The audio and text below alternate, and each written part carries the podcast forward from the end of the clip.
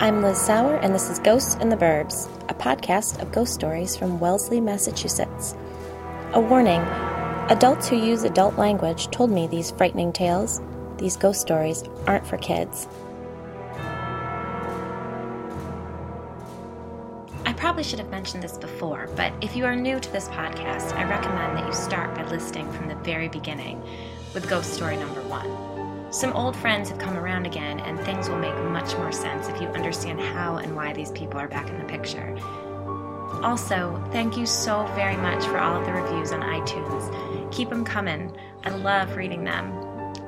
One gentleman reviewer mentioned that my swearing, though appropriate for the setting, feels jarring, coming from my sweet voice. Reading this at first, I thought, darn, I might be overdoing it a bit with the cussing. And then I thought, well, shucks, no one's ever referred to my voice as sweet before, so thanks, man, I think. Now, onto ghost story number 14 Kids are the fucking worst.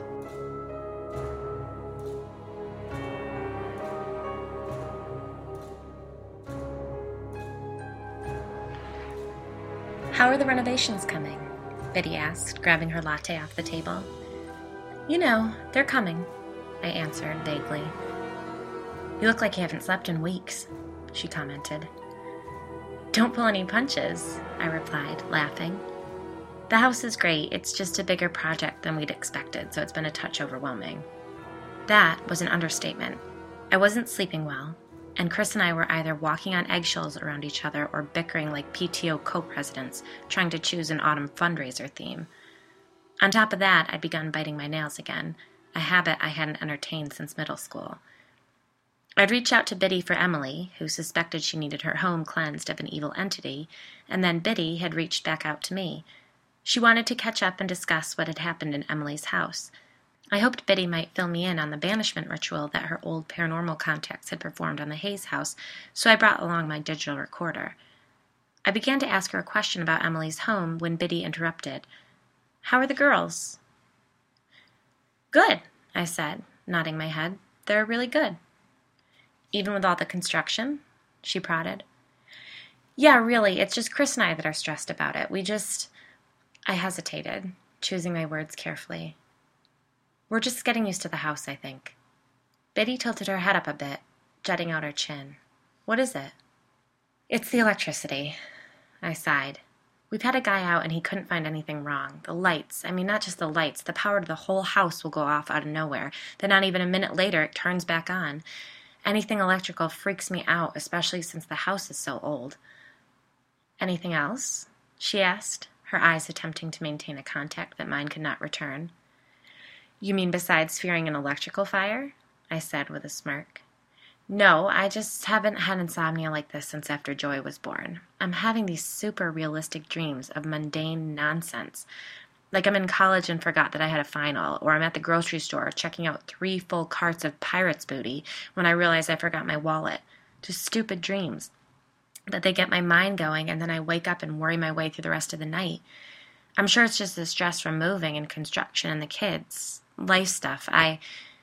Let me send my electrician over, Biddy interrupted. He's used to me calling and having him double check old houses. I'll get him over next week. We're away next week, I said. Where to? Nantucket, I replied. Even better. I'll send him over while you're away and he can fix whatever needs fixing. When you come home, you can light that place up like a Christmas tree if you want. I accepted the offer gratefully. So that's it, huh? Electricity on the fritz and some stress dreams? she asked. Yep, I said, picking at a cuticle. That's the gist of it. Uh huh. Biddy took another sip of her drink and seemed to consider for a moment before saying, Eric, the tech guy from my old ghost hunting team, wants to talk to you about something that happened to him, but I don't know if it's such a good idea. You seem like you're burning it at both ends. No, not at all. I'm looking for a story for the blog, I said quickly. We chatted a while about Emily's successful house clearing, of which there wasn't much to report. Biddy explained that Emily sensed a decrease in activity before the priest came to bless the house, and Jane, Biddy's psychic friend, told her that though she could feel there had been something dark in the home at one point, it was no longer there. She reasoned that perhaps it had been too attached to the previous property to truly travel with Emily's family. Whatever the case, Emily's home was clear of negative energies. Now, who are these handsome gentlemen? Eric demanded, handing me a rectangular white box before bending down to greet my dogs. That's Walter and Artie, I answered, holding the door for Eric to come in. Which is which? he asked. Walter's the pudgy one, I explained. Well, they're a perfect pair, Eric enthused. My grandmother had Westies. One of them used to actually dig moles right up out of the ground. Yeah, they're supposed to be critter catchers, but these guys haven't had much luck, I said. Thanks for coming over during Cat's nap. I was afraid I'd miss the chance to talk with you. What's this? I asked, indicating the box he'd given me. Russell Stover's, he said, looking up at me with a big smile. Cut it out, I exclaimed, ripping off the paper. It's the nut chewy crisp assortment. These are the frickin' best. Thank you, I gushed, genuinely thrilled. You really know your stuff, he observed with a laugh. I love 'em too, and I didn't want to come empty handed. He stood and looked around. So you're doing some work, huh? It's a work in progress, I replied, motioning to the plastic sheeting taped over several doorways. We can sit in the yard. It'll be much more comfortable than this construction zone. What can I get you to drink? I have coffee, sparkling water, tea. Sparkling water would be perfect, he replied. I poured him the water, grabbed my own coffee, the box of candy, and the baby monitor, and led Eric outside. We arranged ourselves on two Adirondack chairs, and the dogs happily sat near our feet. It was early August and rather warm, but a big old maple tree shaded us from the sun, and a light breeze kept us cool. This was my first time meeting Eric. You know those guys who have an intensely loyal Labrador retriever named Chief who follows them around without question? Eric was that kind of guy, a self assured, quietly confident alpha. He wore a striped polo shirt tucked into khaki shorts held up by an embroidered nautical flag belt. The Warren and Sperry's were a given. I could picture him on a dock loading a Yeti cooler onto his Boston whaler, or grilling ribs in the backyard, or patiently standing in a long line at Starbucks with a smile on his face. All of this was a total shock to me. I'd pictured a totally different Eric. The only thing I knew about him beforehand was that he was the tech guy on Biddy's old paranormal team. I'd imagined a tall, dark haired, thin man with densely drawn arm tattoos. The Eric of my imagination wore black t shirts, torn skinny jeans, and vans. As usual, reality was so much more interesting than my imagination. After chatting a bit about my choice of audio recorder, a little Sony digital voice recorder that I could tell he found lacking, I asked him what he did for work. I wondered what sort of tech guy he actually was. I'm an information security analyst for a financial company in Boston, he told me. So do you like make sure spies don't hack people's 401ks or something? I kidded. Something like that, he said, reaching for a chocolate. I followed suit and grabbed a caramel before admitting, I use the same password for everything. Me too, Eric replied. I use my dog's name. Really? I asked. No, not really. Change your passwords. You're going to get hacked, you dingbat. I rolled my eyes and laughed despite feeling like an idiot. Anyway, tell me about hunting ghosts. I don't hunt ghosts anymore, he said, seriously. Oh, I thought you were in charge of all the technology for Biddy's old group, I said, a bit confused. I was, I began working with Biddy years ago, helping her to set up video and voice recorders so she could document her ghost hunts. I got into the whole technology side of it. We were one of the first groups to use the Ghost Box. I met Frank Sumption at a paranormal conference back in 2002, and he gave me one of his first Frank's boxes. It completely blew my mind and made me a believer. Is that the thing that scans through the radio stations and lets ghosts carry on conversations? I asked. I'd seen these devices used on Ghost Adventures, and while they made for exciting television, I highly doubted they were paranormal walkie talkies. Technically speaking, an AM FM portable radio is modified to scan through the AM frequencies, he explained. An investigator may ask any spirits present to answer questions, and since it's believed that spirit responses travel in the same frequencies of AM stations, we're able to actually receive answers to our questions. In other words, we can hold real conversations with ghosts. Hmm, I said impartially. I get it. It sounds like junk science until you witness it for yourself. I know Biddy's told you about Poe, right? Oh, yes, of course. I replied, jarred at hearing the name of the shadow figure that had trailed Biddy for most of her life. I caught Poe's voice multiple times on the ghost box, in multiple locations, on multiple dates. His voice is very refined. It's unique, unmistakable, really. Eric insisted. I know, I said quietly. Oh, did Biddy play some of my recordings for you? No, I, well, I caught his voice. I mean, his laughter on the recording of our interview, I admitted. No fucking way, Eric said, obviously impressed. Yeah, his voice was definitely distinct. I can imagine hearing it on the ghost box must have been terrifying, I said. Oh, it was. I can play some of the recordings for you if you like, he offered. No, thank you, I said firmly. But is that what you wanted to talk about? Digital voice recordings? I asked. No, sorry I got sidetracked. I didn't always believe in the paranormal. I loved science fiction as a kid, and I've always been into technology, so hooking up with Biddy's team just began as a hobby. Once I realized there was more to it than creaking old houses and faulty electricity, I started to take it seriously. From what Biddy told me, you guys had a lot of success hunting ghosts, I remarked. Looking back on it, I think they had success hunting us, he said. But it's not the ghost I want to tell you about. He took a sip of water before continuing. You know, I haven't told many people about this.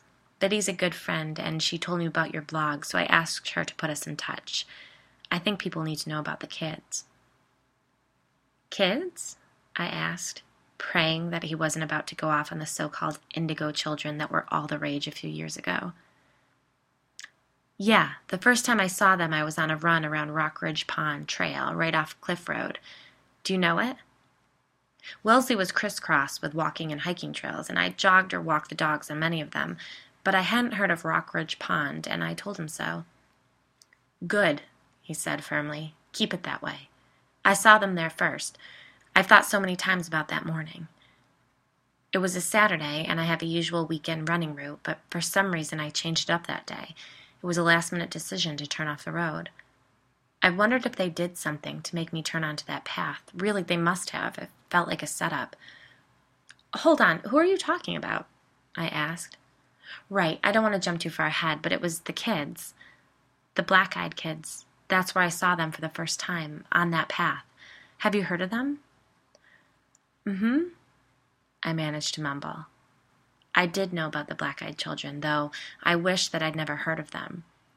Part of the lore of these black eyed kids is that they will only appear to you if you know about them. So let me just give you a warning, dear creeped out listener. If you do not want to know about them and test that part of the lore, stop listening now and come back for the next story. Earlier this summer, I interviewed a nanny in Nantucket, and she had an awesome haunted house story. If you don't want to tempt fate, skip the rest of this tale and come back for the next one. But for those of you who plan to ride this out, the phenomena of the black eyed children is well documented and pervasive. The first documented encounter appears to be from Brian Bethel in 1998. The journalist's story spread across the internet after an email detailing his encounter went viral as it was forwarded by friends, friends of friends, and so forth. As the story goes, Bethel was on his way to pay a bill when he pulled his car over in front of a movie theater to use a light from the street lamp to write a check. Two kids approached his car and knocked on his window. He was immediately filled with intense fear. Not the kind of fleeting fear that occurs when someone startles you. No, he said it was a dread like he'd never felt before. One kid asked if Bethel would give them a ride to their mother's house. The boy insisted it wouldn't take long, they just needed money to see a movie in the theater. We're just kids, the kid insisted before raising his face and showing Bethel his black eyes. No pupils, no irises, just blackness. Appropriately, Bethel freaked out. The boy continued, We can't come in unless you tell us it's okay. Like the smartest man in a horror movie, Bethel peeled out of there and looked in the rearview mirror only to see that the two kids had disappeared. Google Black Eyed Kids or BEK, and you'll find countless stories of encounters with these beings. I would love to lump these creatures in with tales of the Slender Man or Dog Dogmen. Sure, totally credible sources who have absolutely no reason whatsoever to tell these horrifying stories have reported seeing all of these creatures. But I prefer to believe that it is all fiction, because if it isn't, If there really are black eyed children and packs of dogmen in the woods, then we simply are not safe. Ever. And here was Eric, physically fit, technologically minded, preppy, and apparently of sound mind, telling me that he'd had an encounter with black eyed kids. Safety is a facade. You really have heard of these things? Eric asked, a bit shocked. I've read a few stories about them, I replied. I know enough about them to know that I never want to be anywhere near one. Eric looked at the old tree above us for a moment, then said, Biddy told me you were interested in the paranormal, but forgive me, you don't really seem the type. Right back at ya, I countered with a smile. You look like you should be golfing. And you look like you should be driving that suburban parked out front to the local chapter of Oprah's Book Club. I'd even bet that you're the only one who actually read the book, he shot back with a smirk. You got me, I said, laughing. Then I grabbed another chocolate and asked, So what happened? It was last fall, and I was out for my run this one Saturday morning. I usually run out to Natick Center and then come back and finish with a loop around Lake Waban. That's far, I commented. Are you training for something? Always, he answered. Do you run? Not recently, I replied. Between our recent move and a family trip to Nantucket, I'd thrown my back out to an extent that I have never done before. I was literally sleeping on my kitchen floor. It was the hardest, smoothest surface in the house, and it allowed me to sleep until about 3 a.m. each night. I was on serious nerve pills and muscle relaxers. Though I'd been a faithful, slow, and awkward jogger for the past 15 years or so, I had two marathons under my belt. I used to think of myself as physically able to conquer discomfort, but I had been proven wrong. I hadn't been able to jog in a couple months. The pain had been too great. A break is good every once in a while, he replied kindly, sensing there was more to the story. Sometimes, I half heartedly agreed. Well, that morning I decided to change up my route. I plan to run out and back on Cliff Road and then maybe stop at Starbucks before heading home. Where do you live? I asked. In a neighborhood off Central Street, over near E.A. Davis, he replied with a wave of his hand. It was one of those perfect running mornings, you know? A crisp, overcast fall morning with a slight breeze, and my legs felt great. It was effortless. I just nodded my head, surprised to find myself holding back tears. I really missed running. Eric continued. So I'm running out on Cliff Road and I see this trail sign for Rockridge Pond. Have you been there? I shook my head no. I hadn't ever heard of it and I told him so. Yeah, me neither, he replied. I figured I'd take a quick detour and check it out. The leaves had all begun to turn, so it was a good day for a trail run. The path is rather wide at first, tree lined and totally covered overhead, and then it opens to a small clearing with this random granite table and benches. I remember wishing I had my phone with me. With the fall foliage and the pond in the background, it would have made for a good, spooky photo. I stopped for a moment, getting my bearings. There were a few paths I could take. Two looked like they led back into neighborhoods, but a third appeared to skirt the pond, so I chose that one. It was narrow, and I was watching my feet as I ran since the ground was covered with rocks and tree roots. The trail has a couple of little wooden walkways to keep you from stepping into muck.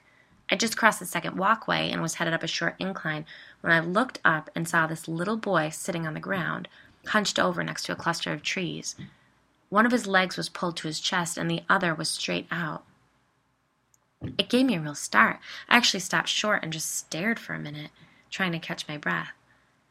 I figured that he'd fallen and maybe hurt his leg or something, but there was something off about him. He must have heard me coming, but he didn't move a muscle. It even crossed my mind for a moment that he might be deaf. You all right there, buddy? I called to him. I was probably about 20, maybe 25 feet away from him. His head tilted to the side a bit, and he said something, but he didn't look up, and I couldn't hear him. Something made me not want to get anywhere near this kid. I'm not embarrassed to admit that I was actually terrified, but like an idiot, I shook the feeling off and convinced myself that it was just a kid and he might need help. Here we go, I said, wanting him to stop the story right there and talk to me about ghost boxes again. Yep, here we go, he agreed. I took a few steps forward and called to him again. Hey, buddy, what's up? The kid just shook his head back and forth. At this point, that twinge of fear I had turned into annoyance. I'd been having an awesome run. Why the hell had I turned down this path, you know? I kept walking towards him, and the little fucker just sat there, stock still. I considered turning around, but you know what? I honestly thought that maybe it was one of those television what would you do setups. Like a camera was going to pop out of the woods and some reporter would accuse me of being a spineless bastard. Eric and I laughed at this for a moment, and I agreed. I live in constant fear of undercover investigations. It's why I always return my grocery cart to the holding pen. Well, if that had been the case, then it would have accounted for the way the whole scene just didn't feel right, said Eric. As I got closer to him, I noticed his clothes. They weren't right either. He reminded me of a kid from the 1950s. He looked like he could have fit in on the set of Stand By Me with his white t shirt and two short jeans and chucks. Stop it, I said, recognizing the outdated clothing as a signature mark of the black eyed kids. I know. It was unsettling and confusing. He mumbled something again, and I said, Kid, I can't hear you. Do you need any help? I was still walking towards him, and I got within about ten feet of him when another boy steps out from behind the trees. Oh no, I said quietly. Yeah, it startled the hell out of me. I think I said something like, What the hell is this? The other kid, the one who came out from behind the tree, said to the ground, Hello, sir. Can we use your phone to call our mom? No, no, no, I said, groaning. Are you for real with this, or are you pulling my leg? No, I'm dead serious. I've been to the Paracon events. I've read the stories on Creepypasta. The second that kid spoke, I knew exactly what was happening. And if the creepy kid on the ground was Wil Wheaton and Stand By Me, then this out of the woods bastard was Kiefer Sutherland. What did you say to him? I asked. Or, I mean, did you just turn around and run away? That's what terrifies me the most about the entire experience. I didn't react at first. Somehow I couldn't. It was as if I were watching it happen to me. The boy on the ground tilted his head up a bit, but I didn't look at him. I had my eyes on the older one. He looked like he was maybe 14. He hadn't looked up, but he was still staring at the ground and said, My brother's had an accident, sir. I'd like to call our mother. May I please use your phone? He reached out one of his hands and then took a step toward me. That snapped me out of my daze. I didn't want that kid anywhere near me. I backed away a couple steps and held up my hands in front of me. I said that I hadn't brought my phone on the run, but that I'd be happy to jog back to the road and knock on a door so someone could call for help. I don't know why I was holding up a facade like this was all normal, but something inside me told me to play it cool. The older kid started shaking his head back and forth slowly, then goes, Sir, we won't be allowed in. Please, let us use your phone. All of a sudden, it occurred to me that there might be more of them in the woods, I wanted to turn and look behind me, but I was terrified to take my eyes off these two freak shows. Oh God, I hadn't even thought of the possibility of more of them, I said, horrified. I've spent so much time thinking about that day, about those few moments. Sure, the kids were weird and dressed oddly, but I mean, the terror I felt is almost indescribable. The evil emanating off those kids, or whatever the hell they were. It was real. My reaction was primal. How did you get out of there? I demanded, peeling the wrapper off a chocolate. I was backing up slowly, and the older boy kept walking towards me, still staring at the ground. I kept my eye on the little one, but he was sitting still. Look, guys, it'll take me ten minutes top to get stop. Look, guys, it'll take me ten minutes tops to get back to the neighborhood. I'll grab some help and be right back, I said. Then I was about to turn and sprint the hell out of there when the little one looked up. The eyes, I said, shaking my head back and forth. Those eyes, he agreed, leaning down to scratch Artie's back. All black? I asked. Yeah, completely. When you read about it or see those drawings or Photoshop pictures of the black eyed kids, they look really creepy, but I still haven't been able to find one that shows what they actually look like. The kid's entire eyeball was black. He looked like a totally normal teenager, but his eyeballs were black. They weren't shiny, they didn't give off a glow or anything. They were just completely and totally black, like they'd been replaced by dull marbles. I for sure screamed. The older one started walking forward quickly, and he looked up too. Same thing black marble eyes. Then he goes, Sir, my brother has had an accident. May we use your phone? I just turned and ran. I don't even remember getting out of the woods. I was back out on Cliff Road, sprinting for my life. I ran over the bridge, crossed over Washington Street, and ran straight into Maugus. It was the first place I came to that was filled with people, and I just ran in the door, then bent over with my hands on my knees, sucking wind. I'm sure everyone there thought I was a lunatic. A waitress came over and asked if I was all right. I just nodded and took a seat at the counter. I drank two cups of coffee and sat there for maybe, I don't know, 45 minutes before I was able to muster the courage to go back outside and run home. Thank God Noah was still there. He usually plays tennis Saturday mornings with a friend of ours, but the woman had canceled on him. Who's Noah? I asked. My husband, Eric replied. And what did he think of all this? I mean, you told him, right? I think he was pretty skeptical of all of it, but he could see how freaked out I was. He suggested that I take a shower, then the two of us head back out on Cliff Road to see what we could find, Eric said, and then picked Artie up to sit on his lap. Which you certainly refused to do, I said firmly.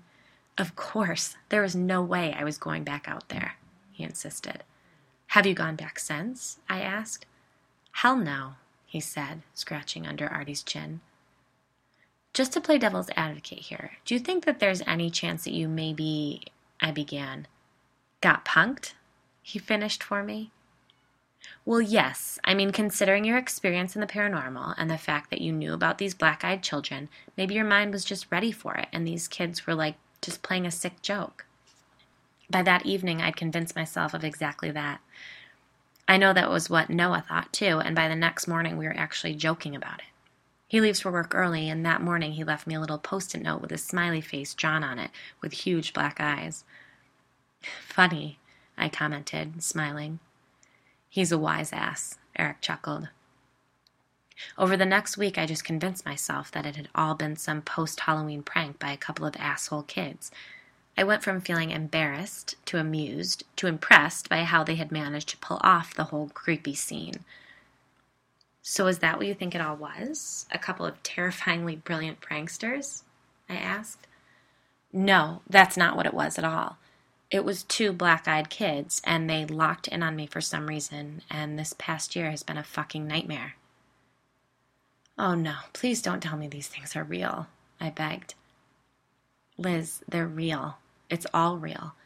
I mean, I don't know about Bigfoot or the whole cryptozoology thing, but all the paranormal stuff you've heard of, it's real, and I have seen very few examples of it being positive.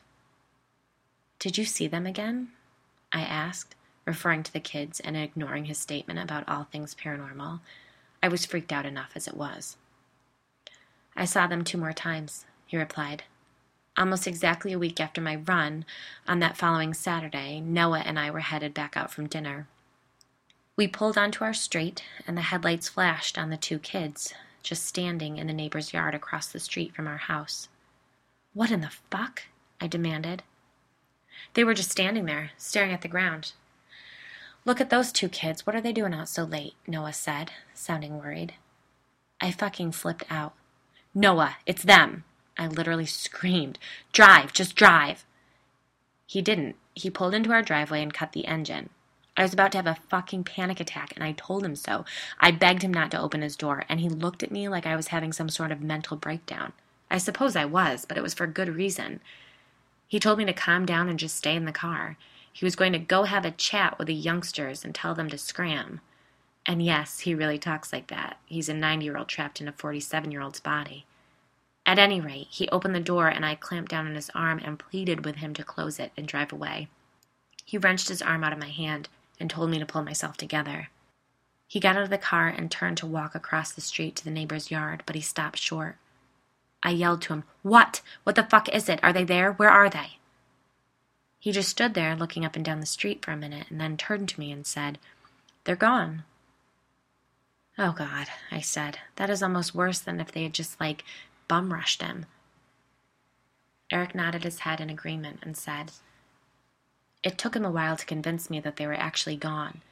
He kept saying that they must have run back through the neighbor's yard, but I knew that wasn't the case. I felt like a paranoid fool, but I knew I hadn't seen the last of them. The next morning, I woke up with my first headache. Oh no, so that part of the lore is true? I demanded. Well, in my case, it was, anyways. Not everyone gets sick after they've encountered these kids, believe me, I've done the research. But I was one of the unlucky ones. The headaches came first. The one that happened after we saw them in our neighbor's yard lasted for three days. It wasn't bad enough to stop me from going about my day, but it was ever present and nothing touched it. I couldn't get rid of it.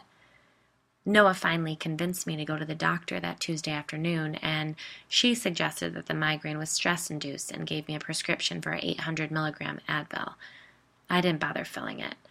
I knew it wouldn't help, and at any rate, that first headache was gone by the next afternoon. Then Noah had a business trip. He had to go to Austin for two nights. He's an engineer and they have an office down there, and well, never mind, that's nothing to do with anything. Anyhow, he went away for two nights, the Wednesday and Thursday night after we had seen the kids in the neighbor's yard. He did believe that I'd seen something that frightened me, but I suspect he also believed that I was having some sort of midlife crisis.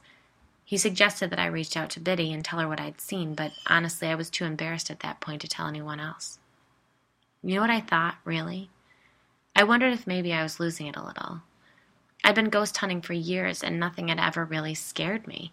Sure, EVPs always give me the creeps, and there were a couple of experiences in those old abandoned lunatic asylums we traveled to for investigations that scared me.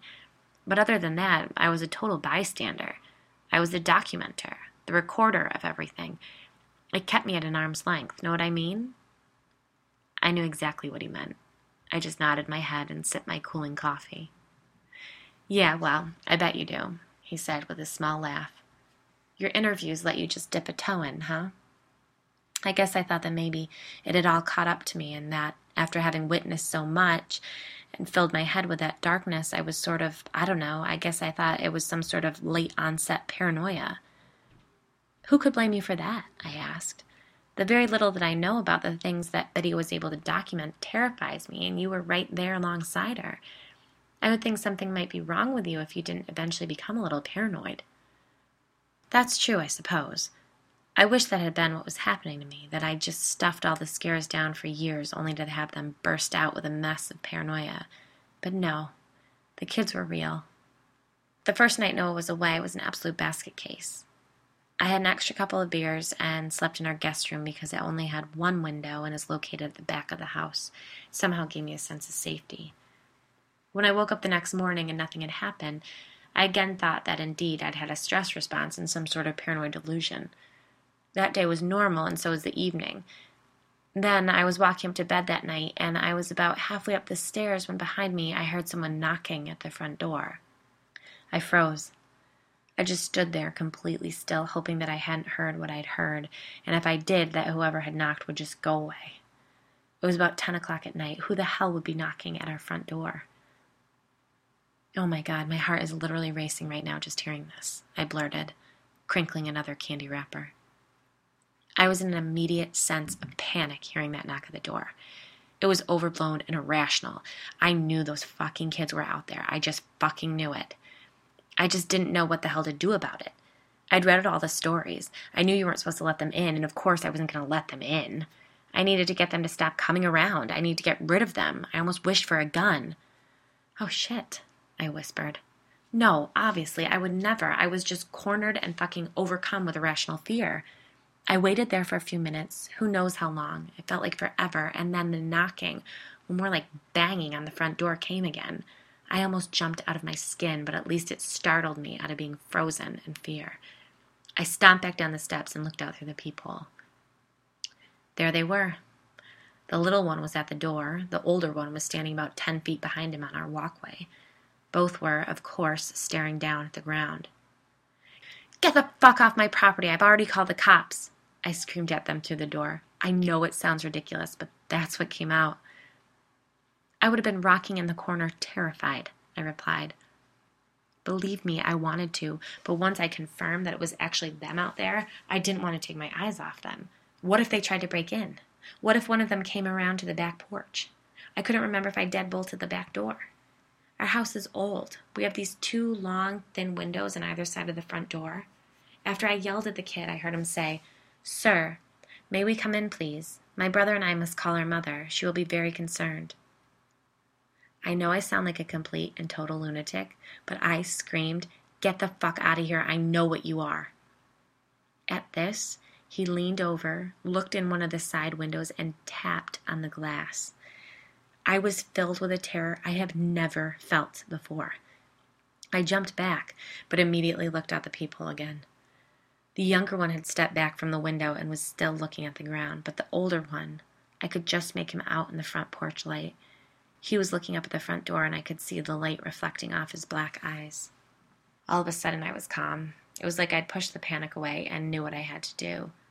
Loudly, but calmly, I said something like, I'm not opening the door for you. I will never let you in. You must leave my property now. You are not welcome here. This made the younger one look up at the people.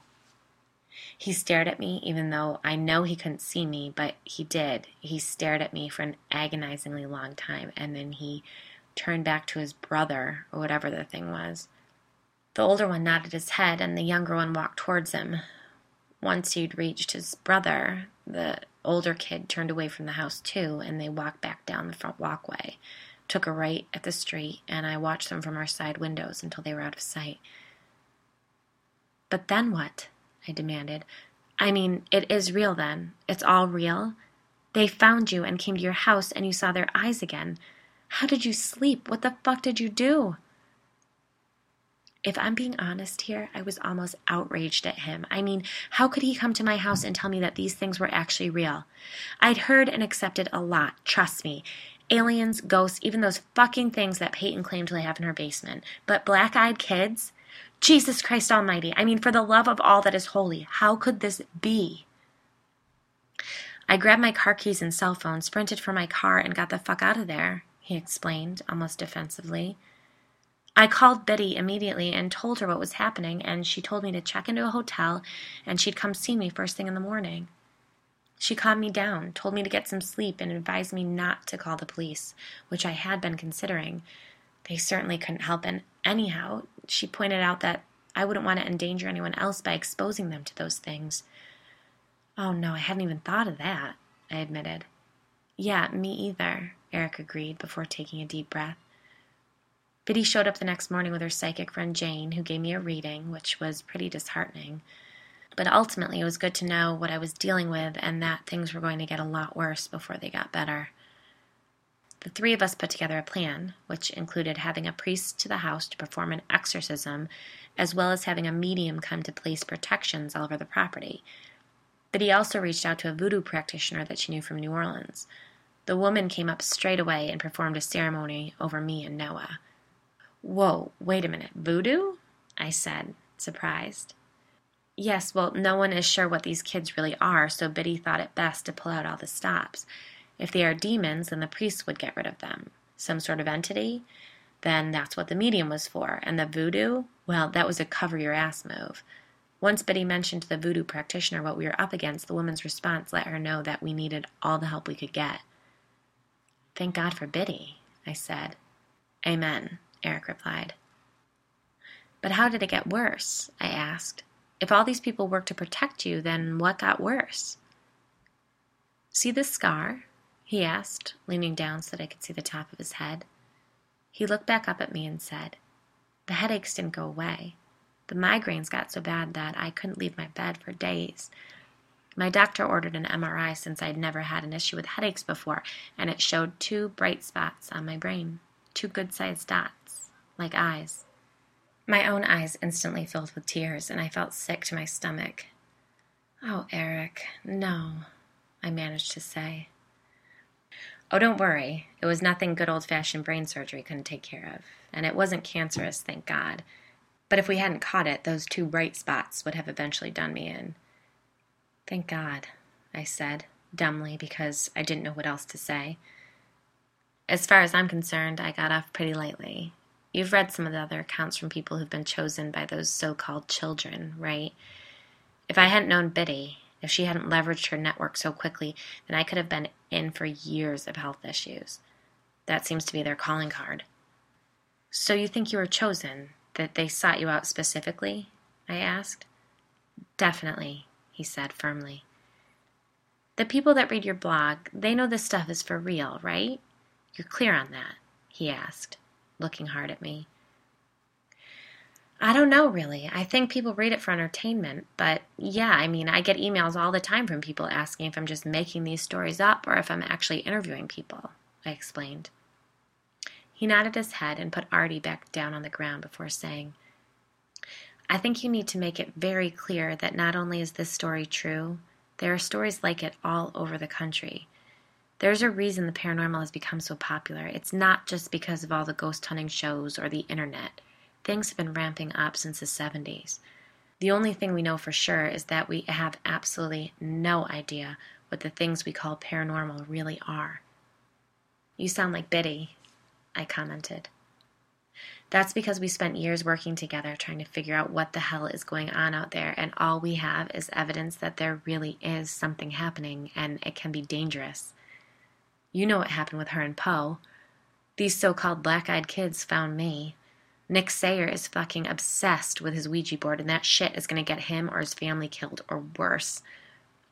Over the years, the people who we've hunted ghosts with have committed suicide, had horrible accidents, suffered from deep depressions, alienated their loved ones, become obsessed with chasing bumps in the night. And yet, can any of them actually say they've ever really accomplished anything or moved the field forward? No. We have EVPs, blobs of light caught on film the occasional apparition, scratches and sets of three on our backs, personal stories, and a fuck ton of people scurrying around in the dark, every single one of them certain that they will be the one to piece it all together. I guess that about sums it up, I said. So we're just a bunch of assholes chasing this distraction and we'll never get anywhere. No, we might be a bunch of assholes, sure, but there's something out there that wants us to keep looking, and it gives us tiny little breadcrumbs that lead to nowhere. Whatever its plan is, whatever it wants, it's working. There are more people looking into the darkness than ever before. I waved to Eric from the doorway and ushered Walter and Artie back inside. I checked my phone and saw that I'd missed a call. Jen, my old home invasion poltergeist acquaintance, had left a message. She'd heard I'd moved to the neighborhood and wanted to drop off a housewarming present. In her message, she invited herself over for coffee and a tour of our new home. I found myself smiling at the idea. It would be nice to do something so normal and neighborly. With everything that had been going on at the house, I had sort of dropped out of my little social scene. I began to call her back when I heard Kat babbling from upstairs, awake from her nap. I'd have to reach out to Jen later, and invite her over, but not until we got back from Nantucket. We were headed back to the island for a week's vacation. I was thrilled to get away from real life and onto island time. The house we rented had a washer and dryer, which was good because I hadn't done laundry in, I don't know, two weeks maybe. I just couldn't make myself go back into the basement. Not after I'd seen that shadow behind the boiler.